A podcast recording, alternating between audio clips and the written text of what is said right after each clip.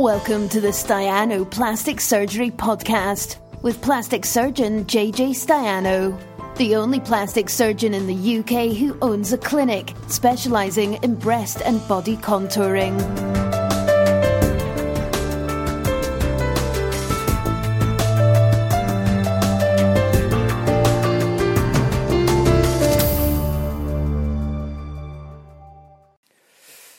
Hi, hello.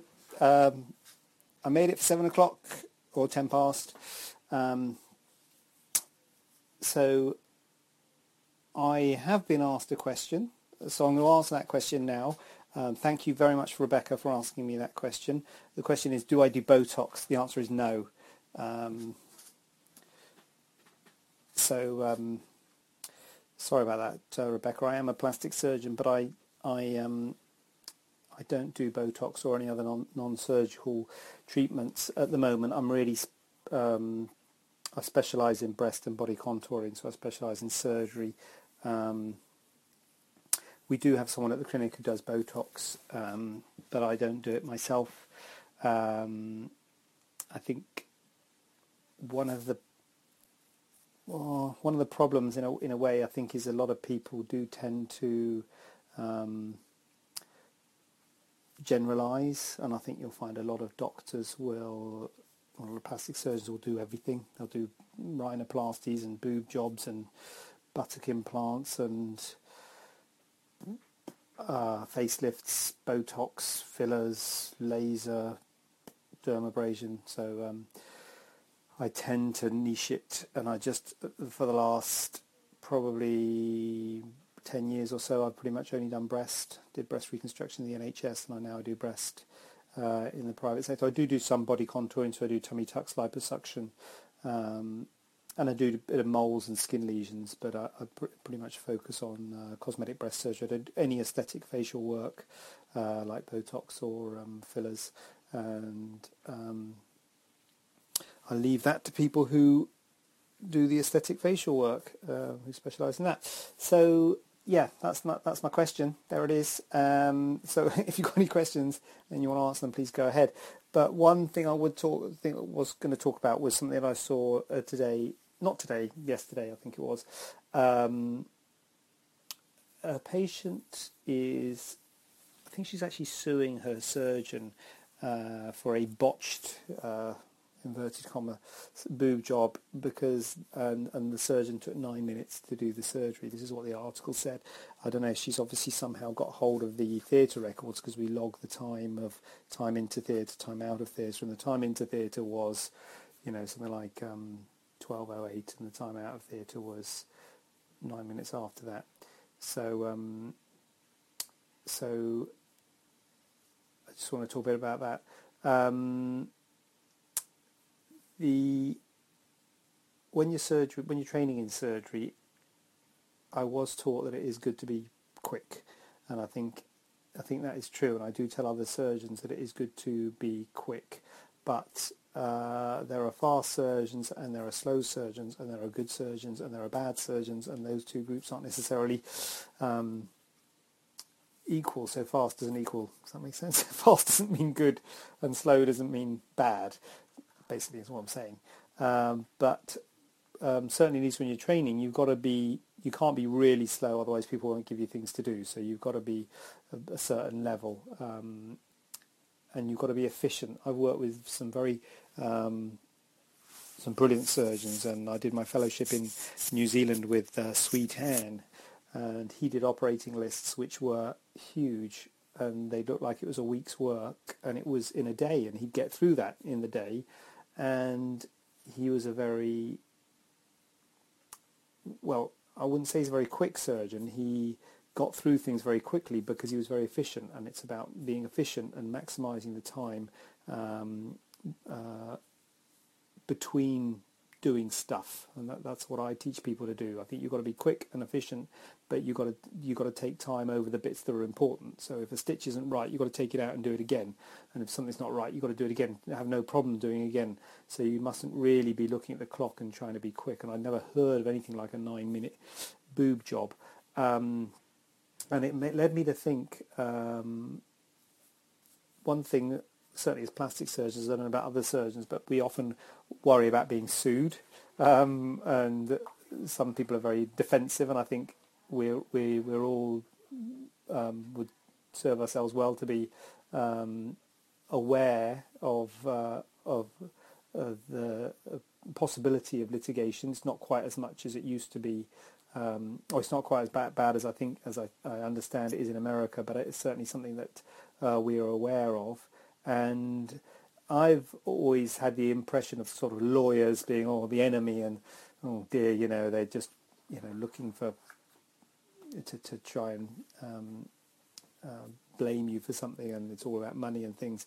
But I must say I've changed my view a bit when I heard that. I mean, if uh, someone is doing a breast augmentation in nine minutes, they're not not really um, paying attention to it, and they're not giving it it's, it's uh, the necessary um, care and time that it needs. So it makes you think, well, maybe there is, well, not maybe, clearly there is a need for someone to stand up for people who have been wronged, and uh, and I think um, I, th- um, I mentioned this yesterday in theatre, uh, and there was a rep there because obviously, as a surgeon, I've no other surgeons, but I don't know what they're like in theatre. I might pop in and say hello, but I don't know, you know what other surgeons are like in theatre. But the reps often um, know what lots of surgeons are like, and I mentioned this to a rep. Um, and he said, "Oh yeah, there's a surgeon who's known for doing his record is 17 minutes." for for a breast augmentation. I thought, record, you know, the concept of having a record for doing um, an operation is just absurd. And uh, obviously, there are people out there who feel that it is a a good thing to um, to to be very quick at these operations. I don't particularly think it's a good thing, and as I say, I like to think I'm a quick surgeon. Um, but it takes me about an hour to an hour and a half to do a breast augmentation. Um, so, um, but but uh, but I, on average, I don't really I don't really time myself. I don't really look at the clock. But um, but I think clearly there is a need for people to be protected by um, from from surgeons who aren't giving due care and attention. And it goes back to what I um, always say and talk about. It's like look look for the training. The the other thing is one of the things that uh, certainly in my practice is I think one of the um, thank you. One of the um, important things which I, I, now talk to people about is it's important to set goals, and uh, if you set a goal, then you know when you've achieved the goal. And certainly, my personal goals have changed over the last few years, and um, and I know people who do operating lists with like nine breast augmentations on it um, but that's never, to be honest, that's never been me, and I don't want that to be me. I don't want to do a list with nine breast augmentations on, not least because I probably forget what I'm supposed to be doing. There's often some little nuances, like I might move an inframammary fold, or I might want to enhance the cleavage more, or do you know, make sure I put the implants in, don't put them too high, don't put them too low, whatever, or do something specifically for a patient and uh, I'm sure I would, couldn't keep track with, with such a long list. So it's never really been what I've what I'm about, and I'm very happy just doing um, a couple of cases on on, a list.